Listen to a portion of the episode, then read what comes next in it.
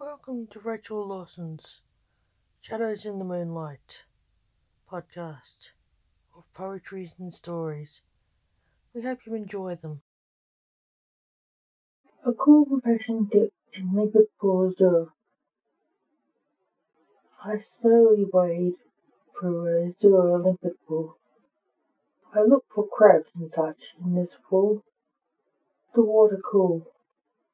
Sun beats down and warms me and makes pretty azure shadows below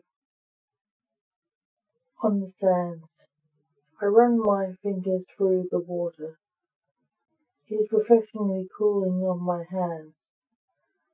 I know I must go. I love this memory, so I cry. Then I hang my thoughts out to dry.